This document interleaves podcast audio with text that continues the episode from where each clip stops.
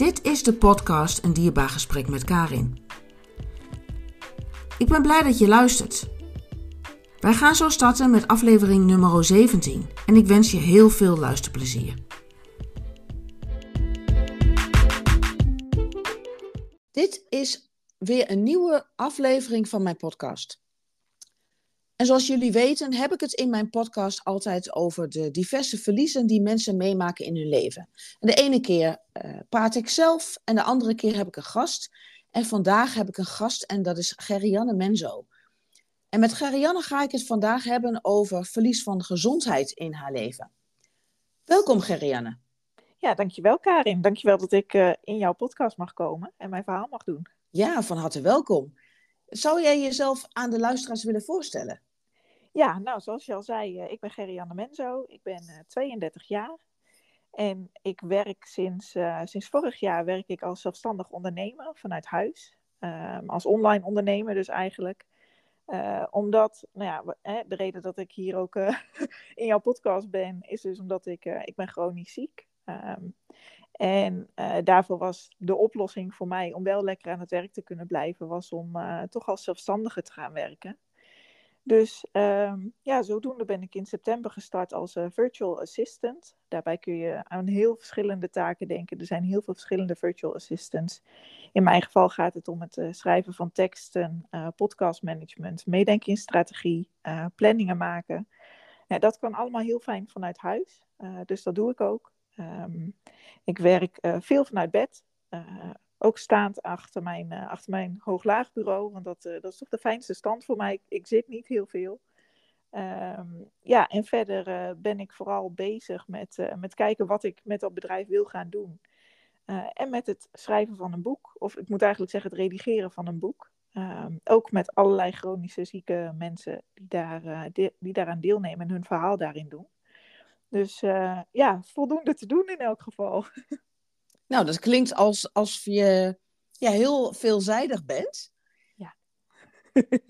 en uh, nou, ik kijk er in ieder geval naar uit om uh, dit gesprek met jou uh, te doen in deze podcast, zodat ja, nog meer mensen leren welke verliezen er allemaal zijn in het leven en dat niet alleen maar het overlijden van het dierbaar hoeft te zijn. Nee, precies. Hè? Je hebt ook, ook uh, levend verlies en, en chronische rouw, noemen ze dat ook. Ja. Um, dus nou ja, in dit geval is het ook nog eens chronische rouw bij chronische ziekte. Dus het, uh, het past in die zin ook, uh, ook mooi bij elkaar. Um, ja, het is niet um, uh, één moment hè, van rouw. Op het moment dat je, dat je ziek wordt of, of een diagnose krijgt, dan begint het eigenlijk pas. Mm. Um, en afhankelijk van, van wat jij precies hebt, hè, waar jij ook last van hebt, verlies je steeds weer een stukje. En dat is voor iedereen natuurlijk heel, heel verschillend. Um, iedereen heeft een heel andere aandoening weer. Um, en de een die heeft misschien meer klachten ervan dan de ander ook. Maar wat je toch wel vaak ziet, of hè, als ik het in elk geval over mezelf heb, is um, ja, dat de diagnose met name even schrikken is. Uh, en, ja. en, en, denken van, goh, maar wat gaat dit allemaal betekenen? En dat het door de jaren heen steeds meer stapjes zijn die, uh, ja, dat je toch een stapje terug moet doen. En uh, de ene keer een grotere stap dan de andere keer. Uh, het afgelopen jaar is voor mij een hele grote stap uh, achteruit geweest. En daarbij ook de onzekerheid van, hè, gaat het op een gegeven moment weer vooruit? Of is dit nu mijn nieuwe normaal? Gewoon heel erg die onzekerheid daarbij. Um, dus ja, dat, dat blijft steeds weer wat rouwen. Waarmee ik niet wil zeggen dat het altijd de hele tijd zwaar is. Um, maar er zijn zeker wel momenten dat je, dat je daar gewoon even ook bij stil moet en wil staan.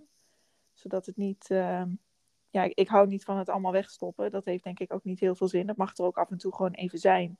Zonder uh, slachtofferig te zijn. En vervolgens weer de schouders eronder te zetten. En te kijken, oké. En nu dan? Hè? Wat, gaan we, wat gaan we nu hiermee doen? Ja, je hebt wel wat te maken met uh, ja, de realiteit. En uh, ja, om het leven voor jou zo uh, draagbaar mogelijk te maken natuurlijk. Want jij gaf net aan van je bent 32, maar hè, je, nu, nu, uh, je bent chronisch ziek. En um, ja, wanneer is dat begonnen? Nou, ik ben uh, in eerste instantie, ik heb wat verschillende aandoeningen, dus dat maakt het verhaal wat lastig misschien. Hmm. um, Deel vooral wat je wilt delen met ons. Ja, precies. Ja. Nee, ik, ik ben in principe ben ik met een aandoening geboren. Ehm, maar dat wist ik destijds nog niet. Ehm, dat is een aandoening aan het bindweefsel. Dat heet uh, syndroom van Ehlers-Danlos. Um, het, het, makkelijkst omschrijven kun je het als hypermobiliteit. Maar het is veel, veel groter dan dat. Er komt veel meer bij kijken, want bindweefsel zit in je hele lichaam. Ja. Uh, er zijn verschillende types ook. Um, en dat is eigenlijk bij mij vastgesteld toen ik negen was. Uh, omdat mijn moeder, die, um, die had al heel lang had zij klachten. En uiteindelijk is ze bij haar dus uitgekomen dat zij Ehlers-Danlos had. Toen was zij al 40.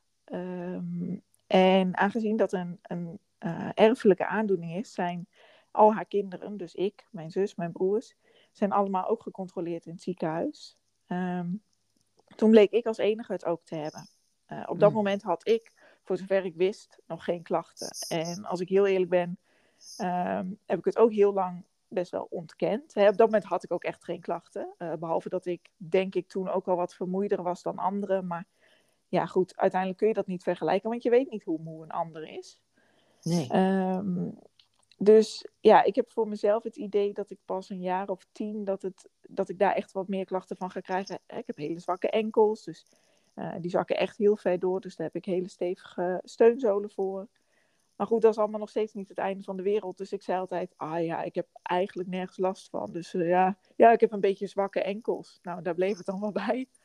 Um, maar goed, ik merk wel steeds meer dat ik daarin wat achteruit ga. Dus veel last van mijn gewrichten. Um, in de koude maanden was het helemaal uh, wel echt vervelend. Ik heb een kaak die niet goed in de kom zit. Um, vorig jaar moest ik stoppen met mijn krachttraining, omdat toch, ondanks dat ik dus krachttraining deed om mezelf zo sterk mogelijk te houden, dat er toch in mijn gewrichten allemaal wel wat ruimte echt al begint te ontstaan. Dus dat het niet meer allemaal zo stevig in elkaar zit als, uh, als dat ik graag zou willen. Dus, uh, dus sinds januari, dus nu sinds bijna drie maanden, heb ik um, uh, fysiotherapie. Dus dat was wel echt eventjes een hele stap terug van de krachttraining die ik deed. Dus nou ja, over kleine stapjes in, in rouw gesproken. Hè, het, het, was iets waar ik uh, echt afscheid van moest nemen. En, en wat betekent dat dan voor jou? Nou, op dat moment was het wel echt een hele grote stap. Want eigenlijk mijn hele leven was ik niet zo'n sporter. Ik zei ook altijd, hè, ehm, er is zo'n stofje wat blijkbaar vrijkomt bij mensen die sporten. Omdat ze het heerlijk vinden. Ik zei altijd, dat stofje, dat heb ik niet. ik, ik, ik sportte wel, ik deed wel dingen, maar ik vond het nooit heel erg leuk. En uh, eigenlijk in de coronatijd had ik krachttraining ontdekt. En uh, gewoon vanuit huis, lekker op mijn eigen tempo. Um, en als het dan een keertje niet ging, hè, want ik had ook toen echt al wel wat klachten, dan stopte ik gewoon. Hè, dan, dan heb je niet dat je in de sportschool staat en, en die druk voelt of wat dan ook. Die je uiteindelijk ook gewoon jezelf oplegt trouwens. Um, dus ja, ik had eindelijk iets gevonden wat ik echt heel erg leuk vond. En uh, toen kwam ik in het ziekenhuis in Nijmegen in oktober of november. En toen bleek dus, hè, toen ik aangaf van, goh, ik heb dit, ik heb dat, ik heb hier last van, daar last van toen bleek dus dat die ruimte er was en dat ik ja, eigenlijk gewoon moest stoppen meteen met de krachttraining, omdat uiteindelijk het risico te groot was dat ik bij een beweging op een gegeven moment mijn schouder uit de kom zou hebben of mijn heup uit de kom zou hebben.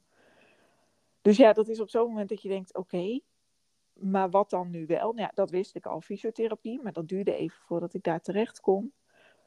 Dus toen voelde het echt een beetje alsof je in een gat valt. En nogmaals, het is in vergelijking met andere uh, dingen die zijn weggevallen, een heel klein onderdeel, maar op dat moment voel je toch van, oh, dit is er ook al niet meer mogelijk. Hè? Het, het stapelt zich steeds verder op.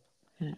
Um, en zeker dus omdat ik dat in oktober, november hoorde en ik pas in januari dus naar de fysiotherapie toe kom.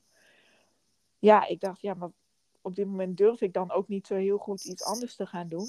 Um, terwijl ik niet het idee had van, goh, weet je, gisteren deed ik het nog wel en nu ineens weet ik dat het risico er is.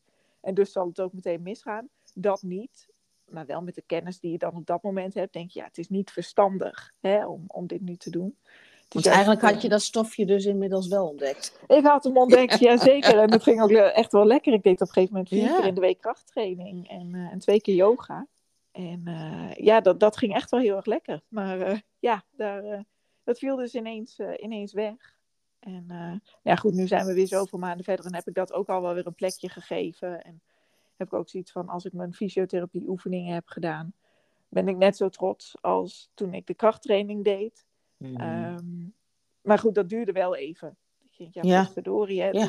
toch wel. Mag er ook zijn? Ja, precies, dat mag er ook zijn. Want als je daar ook nog eens tegen gaat vechten van, oh, maar ik moet dit nu oké vinden. Nee, ik moet helemaal niks. En ik, ik moet dit ook niet oké vinden. Ehm, dat is een beetje zoals er in het begin wel eens werd gezegd tegen me van, ehm, je moet dit gaan accepteren. En tot op de dag van vandaag denk ik, dit ga ik helemaal niet accepteren. Want accepteren betekent dat ik het oké moet vinden. En dit gaat nooit oké zijn. Ik bedoel, ik ben 32 en ik heb meerdere keren op een dag dat ik even ga slapen. Hè, op veel dagen, niet alle dagen. Ehm, maar hè, soms voel ik me een beetje alsof ik uh, al, al richting de 80 loop, zeg maar. Ja. En dat gaat nooit oké zijn. Um, wat ik wel doe, in plaats van accepteren, is ermee leren leven. Ermee leren omgaan. Um, hè, wat ik net al zei, ik mag er best wel eventjes een avond om huilen en, en eventjes in de put zitten. Uh, een bak Ben Jerry's leeg eten, bij wijze van. En dan de volgende dag, oké, en nu dan? Hè, wat kan er dan nu wel? Hoe gaan we dit dan nu wel aanpakken?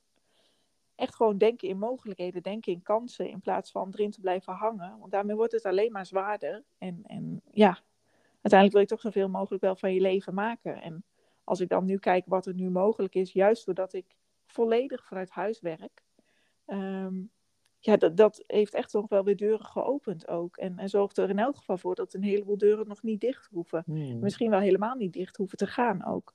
Ja. Maar het, het uh, alleen thuiswerken, betekent dat dan... Ehm, ja, je, je hebt dan eigenlijk eh, geen collega's. Hoe, ehm, ja, hoe, hoe heb je dan contact met andere mensen? Uh, is dat iets waar je alert op bent? Dat je dat, dat, dat, wel, dat je dat ook wel hebt? Dat je een netwerk opbouwt? Nou, het is wel grappig eigenlijk. Ehm, ik heb sowieso uh, drie keer in de week heb ik een online overleg met klanten van mij. Dus met drie verschillende klanten. Ja. Dus dan heb ik eigenlijk uh, via Zoom of via Teams heb ik gewoon ja, contact. En ook, hè, dat je mensen erbij ziet. Um, en ik heb zelf gemerkt dat via Instagram, um, daar zitten ook heel veel andere VA's, hè, dat is de afkorting van Virtual Assistant, ja. um, die zitten daarop. En dat dat best een heel leuk netwerk is ook om, ja, om daar ook uit te breiden. En, en mensen zijn heel welwillend richting elkaar, gunnen elkaar heel veel. dus daar spreek ik mensen soms ook gewoon via DM, dus dat ik ze gewoon een berichtje stuur. Maar af en toe ook wel dat we ook eventjes via Teams of, of wat dan ook, eventjes een kopje koffie samen drinken en gaan kletsen. Um, of wel mensen die in de buurt wonen, dat we, dat we afspreken. Nou is dat de laatste tijd niet heel erg gelukt, omdat ik gewoon zoveel ziekenhuisafspraken heb um, op dit moment dat het gewoon even niet past. Uh, maar goed, dat komt wel weer. Uh, en wat ik zelf gewoon heel erg merk, want uh, dat proef ik een beetje in jouw vraag in ieder geval van hè, hoe zorg je ervoor dat je niet eenzaam wordt in een baan als, ja. als deze. Ehm, vorig jaar april ben ik echt volledig thuis komen te zitten. Toen had ik namelijk nog een baan in, in loondienst. Um, toen kwam ik volledig thuis te zitten, omdat ja, ik kon gewoon echt heel slecht meer lopen. Ik kon eigenlijk ja, voornamelijk liggen, omdat ik zoveel pijn had. Dat was veel eenzamer. Dus dat was echt de eenzaamheid. Hè? Want je bent de hele dag uh, zo goed als alleen. Ik woon ook alleen. Um, hè, mensen zijn aan het werk, maar ook de eenzaamheid die erbij komt kijken dat niemand jou op zo'n moment echt kan helpen. Hè. Ik moest uh, een week of acht, geloof ik, toen uh, wachten op een behandeling die hopelijk zou aanslaan en misschien ook niet. Um, en niemand kan die pijn even bij jou wegnemen. Want um, mijn pijn is er in verschillende uh, gradaties de hele dag, altijd. Um, hè, dus ik zit nu met jou te bellen. het is er de hele tijd. En er zijn momenten dat ik er ook echt wakker van lig, van de pijn, dat ik niet kan slapen ervan. Andere momenten kan ik prima functioneren. Maar het, het is er altijd. Het is heel vermoeiend ook. Daarom slaap ik ook best wel regelmatig. Dus dan is die eenzaamheid er met name dat je denkt: goh, ik zou gewoon heel even willen dat het gewoon even weg kan. Of dat iemand eventjes begrijpt, door het heel even over te nemen, um, hoe dit is. Hmm. want, want je gaat het nooit helemaal begrijpen, net als dat ik ook een ander niet volledig ga begrijpen. Hè? Ik bedoel, uh, um, iedereen leeft uiteindelijk zijn eigen leven en iedereen loopt tegen onbegrip aan, wat ook logisch is. Um, maar dat zijn eigenlijk meer eenzame momenten dan dat ik me eenzaam voel in mijn werk als VA. Want ja. soms heb ik juist het idee van, goh, er gaat eigenlijk geen dag voorbij dat ik niemand spreek. Zeg maar, hè? Dat, het, het is ja, eigenlijk juist een heel sociaal beroep heb ik zelf gemerkt. Dat is wel heel grappig, ja. Ja. Nou ja, dat kan. Ja, dat, uh, je hebt altijd, als ik het even vergelijk nou ja, de, met mijn werk, ik, ik werk ook voornamelijk één op één. Dus dat maakt ook dat je, ja, dat je steeds wel een andere cliënt ziet. Maar inderdaad ook geen collega's hebt. Nee. Ja, natuurlijk, ik heb natuurlijk wel mede ook verlies- en rouwcoaches. Dus ik, ik merk ook wel dat het ook wel fijn is om ja, af en toe met hen intervisie te hebben of te brainstormen over wat je wilt gaan doen. omdat je anders alleen maar uitgaat van je eigen perspectief. Ja, ja precies. Ja. Dat is juist heel waardevol daardoor. Ja. En, en dat is natuurlijk helemaal als je zo'n expertise hebt, ja, toch fijn om, om ook eens een ander mee te laten kijken. Um, als VA merk ik gewoon dat het heel leuk is om te zien wat anderen dan weer aanbieden. Hè? Wat anderen dan weer kunnen. Want uiteindelijk het enige wat het woord virtual zegt, is dat je op afstand zit. Ja. Maar uh, als virtual assistant kun jij uh, podcastmanagement doen. Je kunt uh, de boekhouding van mensen doen. Je kunt, zoals in mijn geval, dan teksten schrijven. Mensen helpen met een planning. Het is zo breed. Hè? Er zijn mensen die technisch VA zijn, die websites bouwen bijvoorbeeld. Ja. Um, dus dat is heel leuk dat je elkaar daarin kunt aanvullen. Maar juist ook de mensen die wel exact hetzelfde doen als jij, om daar ook eens mee te overleggen. Want ja, goed, zelfs al ben je ergens heel goed in, je weet nooit alles. Dus, uh, dus juist nee, maar je kunt ook anderen weer helpen uh, in, in hun werk. En, en je leert ook nog eens uh, ja, misschien programma's kennen of trucjes waar jij ook wat aan zou kunnen hebben. Ja, zeker. Ja, ja. zeker. Want je, je werkt nooit precies met dezelfde programma's. Of, of hè, dat je denkt van, goh, ik werk met iets wat toch niet helemaal voor mij werkt. En iemand anders noemt een programma dat je denkt, hé, hey, maar dat zou het dan wel eens kunnen zijn. Mm. Ja, dat is gewoon heel waardevol. Dus, ja. Dus Zeker. Ja, eenzaamheid uh, ken ik gelukkig nog niet in elk geval in dit uh, nee.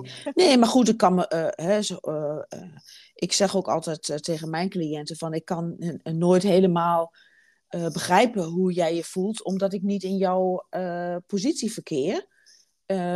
Ik kan wel naar je luisteren en dat, nou, veel mensen geven ook aan dat dat ook al heel erg helpt, omdat ja, luisteren, dat, is, dat is niet wat iedereen heel goed kan.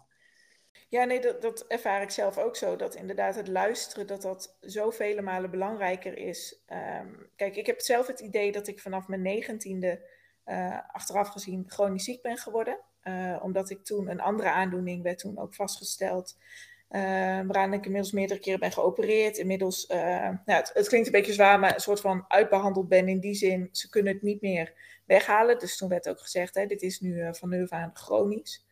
Ehm, hè, ze kunnen het alleen nog af en toe wat, wat verzachten, wat, wat dempen eigenlijk, hè, de pijn. Mm. En dus dat, dat heb ik sinds mijn 19 en ik ben nu 32, dus daar, daar leef ik al best een hele tijd mee. Uh, en juist mensen die dan proberen steeds, wat heel goed bedoeld is, hè, uh, daar, wil ik echt, daar bedoel ik helemaal niks mee, maar goed bedoelde adviezen geven van heb je dit al geprobeerd, heb je dat al geprobeerd. Terwijl je denkt, joh, je moest eens weten. Hè? Ik heb heus alles geprobeerd, want dit, dit is er altijd de hele dag. Het enige moment waarop ik het niet voel is als ik slaap. Nou ja, dan heb je er dus vrij weinig aan. uh, het is wel fijn om dan te slapen, maar je, je hebt er niet iets aan dat je dan dus iets anders ineens kunt doen wat je met de pijn niet kon doen. Um, dus nogmaals, het zijn hele goed bedoelde adviezen, maar eigenlijk heb je alles al wel geprobeerd. En natuurlijk zitten er soms dingen bij dat je denkt, hé, hey, maar dat is een techniek bijvoorbeeld die ik nog niet eerder heb, heb gehoord. Of goh, er zijn toch weer onderzoeken. Maar goed, ik loop zoveel in het ziekenhuis en ik heb het geluk dat, um, dat ik gewoon een heel goed artsenteam heb. Um, dus ja, als er iets zou zijn wat ze konden doen, dan, dan hoor ik het wel van ze. En uh, ik ben al lang blij dat ze inmiddels iets hebben gevonden waarmee de pijn in elk geval wat um, onder controle kan worden gehouden. Hè. Ik heb één keer in de um, nou ja, x maanden, het verschilt een beetje, uh, lig ik een hele dag aan het infuus. Uh, met, met ketamine heet dat. Um, nou, dat. Dat kennen sommige mensen als een soort van partydruk. Nou, in mijn geval lig ik daar niet te partyen in het, uh, in het ziekenhuis. was het maar zo. Inderdaad, was het maar zo. Uh, nee, het is best een heel heftige uh, behandeling iedere keer. Ik heb hem nu iets meer dan een maand geleden heb ik hem nu gehad. En ja, dan, dan hoop je dat hij op een gegeven moment weer wat, wat de pijn gaat dempen. En nou ja, die heb ik tot nu toe steeds elke zes, zeven maanden gehad. Nu zat er vier, vijf maanden tussen. En uh, ja, er moet minimaal drie maanden tussen zitten steeds. Um, om ook je lever de, de mogelijkheid te geven om weer wat te herstellen. Want nogmaals, het is best een heftige behandeling. Um, dus ja, dan is zo'n luisterend oor is juist zo vele malen belangrijker. Dat je denkt, je kunt het niet wegnemen. Kon het maar. Hè? Het, zou, het zou zo fijn zijn als je het gewoon heel even van me kon overnemen. Terwijl ik het echt niemand gun hoor. Maar ik gun het ook mezelf niet. Uh, nee. Hey, ik, ik, zou zelf ook graag zonder willen leven. Ja. Uh, kijk, het heeft me natuurlijk ook echt wel dingen gebracht hoor. Maar als ik kon kiezen, zou ik het liever niet, uh, niet hebben. Um, maar goed, nee, dan is juist dat luisterend oor is zo fijn. Zo fijn om dat af en toe te hebben. Of gewoon af en toe de vraag, hey, hoe is het met je? Weet je, meer is eigenlijk niet eens nodig. Nee, maar uh, ja, doordat het voor jou uh, ja, chronisch is en, en het eigenlijk altijd blijft, uh, ja, raken mensen daar misschien ook een soort van nou ja, aan gewend. Dat, dat heeft Gerianne altijd. En denken ze van, ja, uh, moeten we er misschien niet altijd naar vragen? Dus uh, ja, wat, wat heb jij hierin nodig, Gerianne? Ja, nou, dat is ook best een lastige vraag om te beantwoorden, omdat het ook heel erg per moment verschilt. Uh, kijk, ik heb gewoon momenten waarop ik zelfs uh, het openen van WhatsApp, maar eigenlijk gewoon bijna te veel energie kost. Dus hmm. op zo'n moment zit ik eigenlijk niet te wachten op de vraag hoe is het met je. Omdat ik denk, oh, nog een taak op mijn takenlijst. Ik ben zo moe nu. Of het zit me zo hoog op dit moment bijvoorbeeld. Dat ik denk, gewoon even niet. Um, maar alsnog, weet je, de vraag waardeer ik eigenlijk wel altijd. Uh, en dan daarbij zeggende van, goh, ik beantwoord hem op het moment dat het mij lukt. Op het moment dat ik er de energie voor heb. En soms is ook gewoon heel kort mijn antwoord het gaat zoals het gaat, of ja, het gaat goed. En daarmee bedoel ik dan niet van, goh, de pijn is weg of wat dan ook. Maar op een gegeven moment, uh, ik weet dus niet of ik op dit moment qua gezondheid in een dal zit. En dat ik dus weer ga opklimmen. Of dat dit mijn nieuwe normaal is. Hè, dus dan, dan wil je het ook geen dal noemen, want dan wordt het ineens wel weer heel zwaar. Ja. Dus stel nou dat dit mijn nieuwe normaal is en je blijft iedere keer alleen maar zeggen van het gaat niet goed, want het gaat niet goed, want dan maak je het voor jezelf ook zo moeilijk. Ja. Um, dus, dus ja, daar zit ik eigenlijk, het is altijd weer een proces. Nou ja, dat is rouw natuurlijk altijd.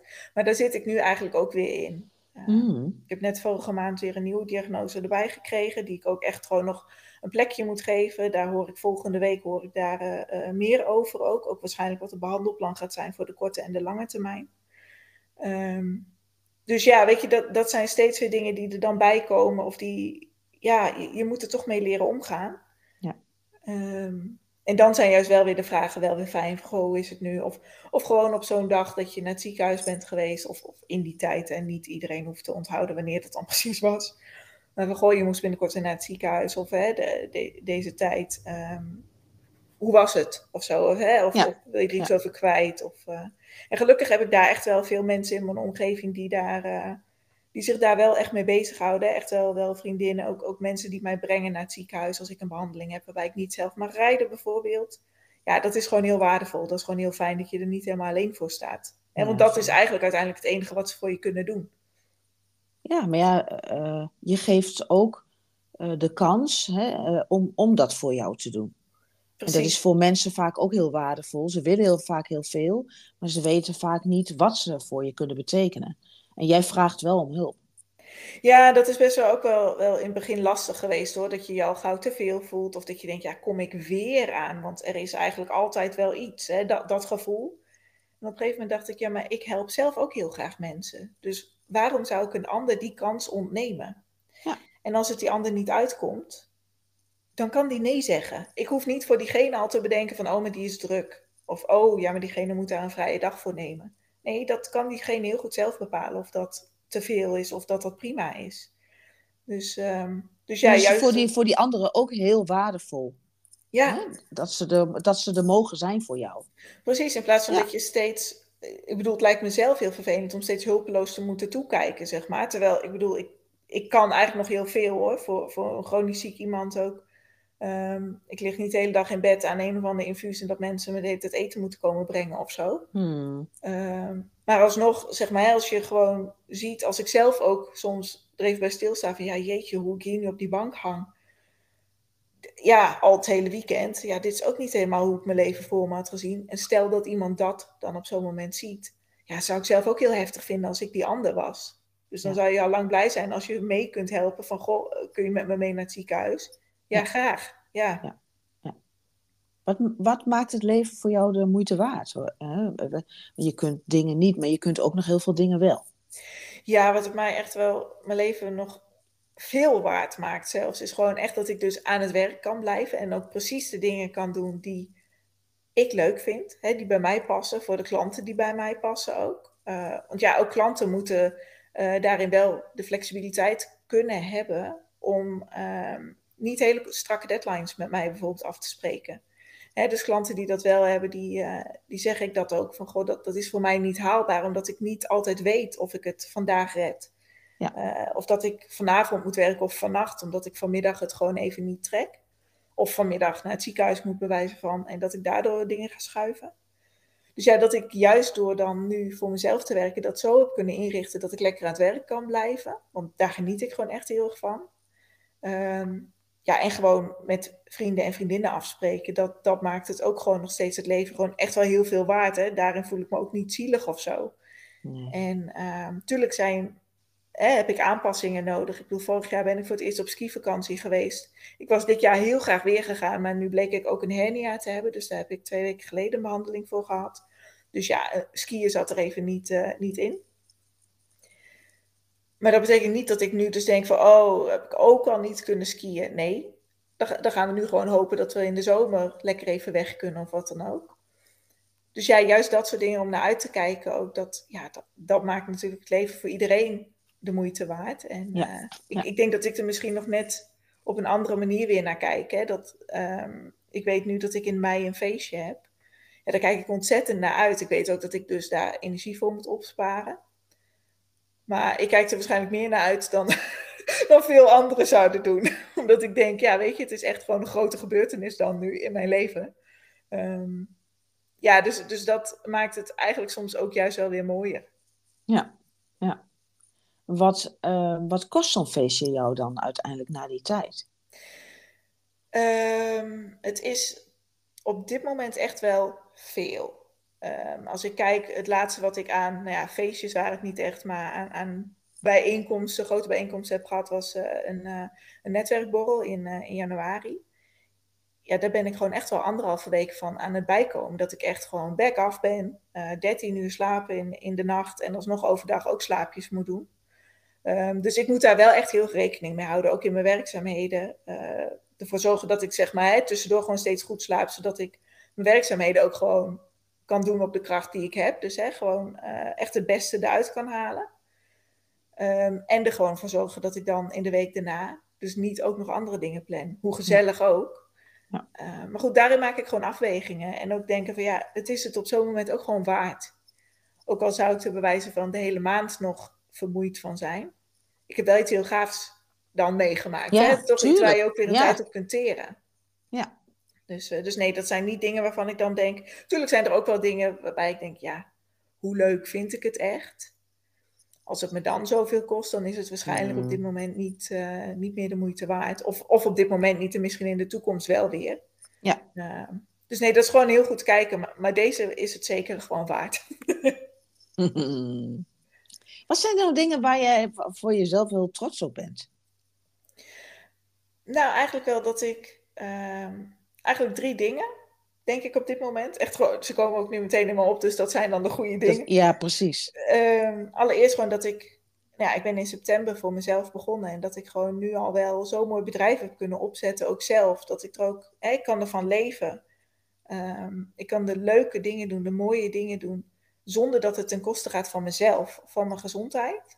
Dus zeker met die toevoeging ook. Uh, het, hmm. het, is niet zo dat ik mezelf ondertussen in de vernieling help en hoop dat het maar zo lang mogelijk goed blijft gaan. Nee, dit is echt de balans eigenlijk die ik nodig heb. Uh, het feit dat ik zo positief toch wel kan zijn nu. Uh, ik, bedoel, ik heb ook echt wel hele diepe dalen gekend. Uh, en die heb ik nu soms nog, wat ik net al zei. Ik heb ook wel eens een avond dat ik alleen maar jankend op de bank hang. Maar dan vervolgens wel kan denken: oké, en nu? dus dat ik er niet in blijf hangen. Zonder te ontkennen ehm, wat er aan de hand is. wat ik dus echt in het verleden deed. Ehm, dus daar ben ik ook wel trots op dat ik die stappen heb kunnen zetten.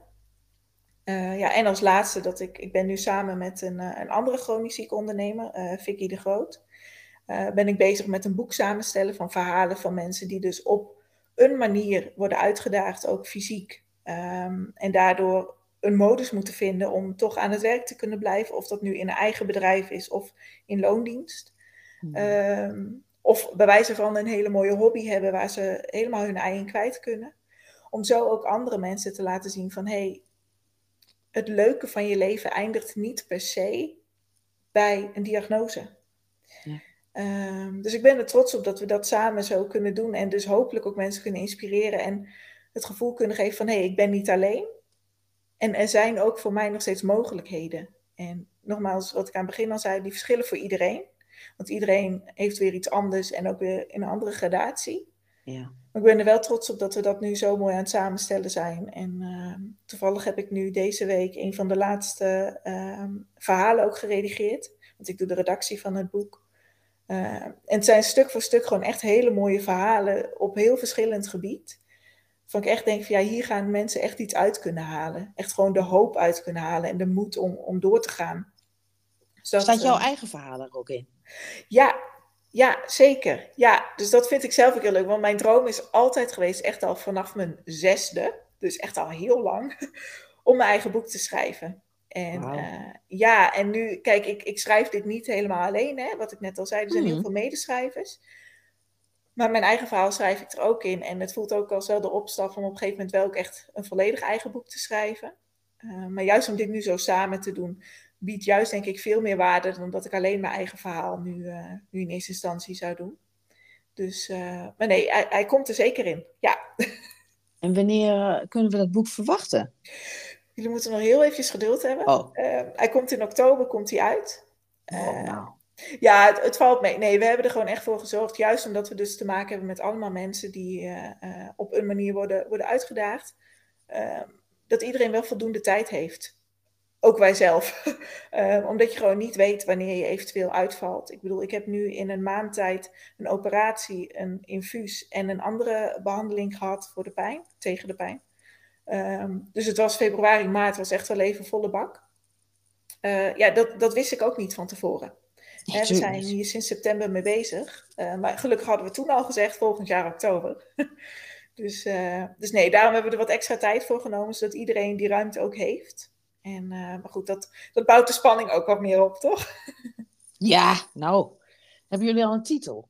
Ja, het boek heet Op Mijn Voorwaarden. Oh. Dat er ook gewoon de kracht uitspreekt van... Hey, je, je bent echt bezig voor jezelf. Ervoor zorgen dat het jou goed blijft gaan. Terwijl je ondertussen iets doet waar je ontzettend blij van wordt. Um, wat ik net al zei, zonder dat het ten koste gaat van je eigen gezondheid. Dus waar ik zelf ook zo trots op ben.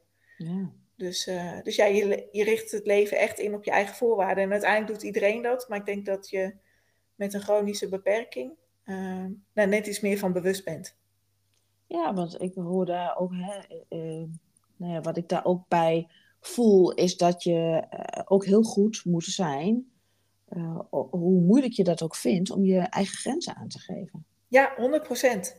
Ja, dus er zijn wel eens klanten heel lief die ook zeggen van ja, je moet wel zeggen als het te veel is. Hè? Je moet wel, ja, en ik heb dit nog maar even niet aangevraagd, want misschien is het te veel. En dan zeg ik ook, vind ik echt heel lief dat je er zo rekening mee houdt. Want ik bedoel, als je zelf niet op een manier uh, beperkt bent in je energie of in je tijd, um, dan is dat misschien best wel lastig om rekening mee te houden. Maar ik zeg er altijd bij, jij hoeft dat niet voor mij te doen. Dat, dat doe ik zelf wel.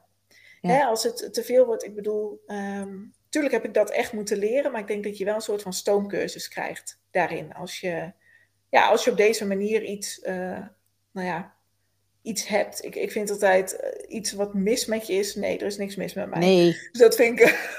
nee, ik krijg wel eens de vraag op straat: wat is er mis met jou dan? Helemaal niks. of net zoveel als met jou. Ja, maar goed, het is ook, uh, uh, uh, ja, dat is wat we als mensen geneigd zijn om te doen. Om vooral, ja, geneigd, ja, laat ik het zo zeggen. Je, je denkt wel eens voor een ander. En dat is, er is ehm, je, hè, er is iets waar jij mee te maken hebt wat jou lichamelijk belemmert. Maar in je hoofd is helemaal niets aan de hand. Hè? Dus, uh, dus daar, mensen hoeven niet voor jou te denken. Nee, precies, precies. En ik denk dat in mijn geval, ik ben natuurlijk jong. Um, ik word vaak ook jonger geschat dan dat ik ben. Ik heb een beetje een babyface, denk ik. Mm -hmm. Maar dat mensen daarom ook meer de vraag stellen. En ik heb in het verleden ook wel eens tegen mensen gekscherend gezegd, maar eigenlijk ook wel misschien een beetje geïrriteerd. Van ja, het feit dat ik jong ben, betekent helaas niet per se dat ik gezond ben. Nee. zo van, ja, oma, op jouw leeftijd kon ik dat allemaal nog wel. Of, nou, maar je bent toch nog zo jong? Ja, ik zou willen dat ik het allemaal nog kon, echt waar. Dus het zijn van die loze opmerkingen, maar daarmee hoop ik juist mensen ook bewust van te maken. Van, goh, hè, denk daarover na. En het zijn allemaal onzichtbare dingen die ik heb. Uh, ik bedoel, als je in mij kijkt, dan, dan zie je dit wel, wat, uh, waar ik last van heb. Maar in principe, zolang ik niet zo moeilijk loop als dat ik af en toe doe, ziet niemand aan mij dat ik ondertussen pijn heb of dat er iets niet helemaal lekker in de kom zit. Of, um, dus dat maakt het voor mensen ook lastig. Maar juist dat bewustzijn daarin van, goh, hè, um, sta niet meteen met je oordeel klaar. Ik denk dat dat ook heel belangrijk is. Ja, ja je bent ook niet uh, je chronische ziekte. Absoluut niet, nee. nee. Nee, ik heb iets, ik ben het niet. Ja. Daarom vind ik het zelf ook wel eens lastig, want ik zeg zelf ook wel, ik ben chronisch ziek. En toch heb ik daar zelf ook af en toe wel een hekel aan. Dat ik denk, nee, dat is eigenlijk niet... Want dat klinkt alsof ik diegene ben, inderdaad. Terwijl ik ben zoveel meer dan dat. Ja, precies. Ja, ja. ja. ja. want je bent VA en je schrijft een boek en uh, je doet nog heel veel leuke dingen en je gaat met vriendinnen weg. Dus uh, uh, ja, dat is niet het enige wat er is. Nee, precies. En tegelijkertijd denk ik, ja, door me er wel wat mee te profileren. Want ik merkte op een gegeven moment toen ik er wat meer over ging delen online. Um, dat mensen inderdaad via DM berichtjes naar me gingen sturen van, oh hé, hey, maar wat doe je dat mooi of wat doe je dat goed? Of jeetje, ja. daarin inspireer je me wel. En dat ik dacht, ja, dus ik, zonder mijn aandoeningen te worden, um, vind ik het wel belangrijk om erover te delen. Omdat het dus blijkbaar mensen echt helpt. Maar het, het, is er, het is er, hè? Het is, het is een wezenlijk onderdeel van jouw leven. Ja, ja en dat, dat ben ik zelf de afgelopen jaren ook meer gaan inzien en meer gaan erkennen. En dat is, uh, dat is echt wel een grote groei voor mezelf ook geweest. Dus, uh, En daarmee maak je het uiteindelijk jezelf ook makkelijker in plaats van ja. er tegen te vechten. Ja, ja. ja. Gewoon wat mooi. Is er nog iets, uh, Gerianne, wat ik niet aan jou heb gevraagd, maar wat jij nog wel heel graag wil delen? Nee, misschien alleen van hè, het rouwen, dat is gewoon voor iedereen zo verschillend. En um, ik bedoel, ik ben ook mijn moeder verloren, uh, nu bijna vier jaar geleden, uh, bijna op de dag af. Um, ook die rouw was voor ons allemaal als kinderen weer heel verschillend. Hmm. Zo is dat ook met chronische rouw. Hè? Ondanks dat dat nog weer een ander karakter heeft, omdat het um, steeds weer terugkomt. Hè? Of, of, eigenlijk steeds doorgaat. Dus je gaat al die fases zijn natuurlijk sowieso meer kringelend door elkaar dan dat het echt een stap ja. voor stap. Hè, dat, dat klinkt altijd heel mooi, maar zo gaat dat nou eenmaal niet. Um, dus ik denk vooral mensen, um, heb daarin ook begrip voor elkaar dat dat gewoon zo belangrijk is. En, en dat je er voor elkaar bent. Ook al zou jij het zelf misschien anders doen of anders voelen. Of als je iets niet snapt, vraag het vooral. Hè, ik denk dat dat heel belangrijk is. Ik denk voor iedereen, ook als je wel te maken hebt met rouw op een manier van, hè, ik, heb een, een dierbare verloren. Ik denk dat dat gewoon heel belangrijk is. Het wel vragen of, of gewoon zeggen, ik weet niet wat ik moet zeggen. Maar ja, ik ben precies. er wel of wat dan ook. Ja, ja. Um, dus ja, dat, uh, ik denk dat ik dat nog, uh, nog wil meegeven. Mm. Nou, dat vind ik heel mooi om mee af te sluiten. Ja. Dank je wel. Ja, jij bedankt. Ja, maar goed, ik hoop ook dat, uh, ja, dat de luisteraars ook, hè, als ze deze podcast luisteren, ook gaan, gaan beseffen dat, ja, dat, dat, dat het leven niet stopt bij chronisch ziek zijn, maar ook niet bij rouw op welke andere manier dan ook. Of welk verlies dan ook. En dat het vooral belangrijk is om niet te denken voor een ander. En, en, juist steeds te blijven vragen van hoe gaat het met je of kan ik iets voor je doen. Ja, precies. Precies. En ook, ook juist daarin ook begrip hebben als iemand zegt van nee, je kunt niks doen. En hè, dat, dat ook voor diegene is dat ook gewoon weer een proces om die hulp te gaan aanvaarden. Ja. ja. En dat het, dat het uh, ja, met wederzijds respect gaat. Precies, Precies, en, en ook iemand die um, chronisch ziek is of op wat voor manier anders dan ook ziek is. Ehm, die heeft op een andere manier wel ook nog wat te bieden. En dat mogen ze zelf ook beseffen. Hè? Het, feit dat je steeds hulp krijgt, betekent niet dat jij een ander nooit met iets helpt. Of, of hè, een ander waarde biedt of wat dan ook. En dat is misschien in een hele andere vorm. Maar uh, je bent niet minder als jij, uh, als jij niet op dezelfde manier iemand kunt helpen. Omdat jij nou eenmaal ja, met andere beperkingen te maken hebt. Ja, daar gaan we mee afsluiten. Dankjewel. Yes. Ja, ook bedankt. En ik wens jou nog een hele fijne dag. Hetzelfde gewenst.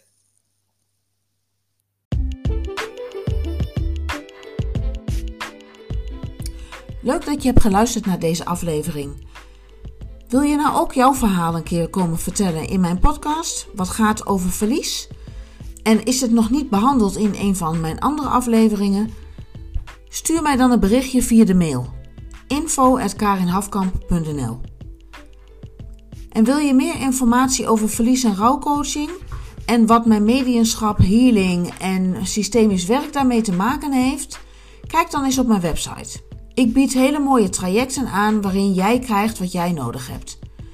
Je vindt informatie op www.karinhafkamp.nl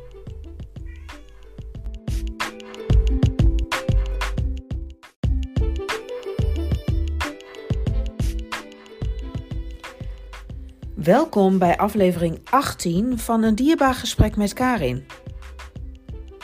Ik wens je veel luisterplezier.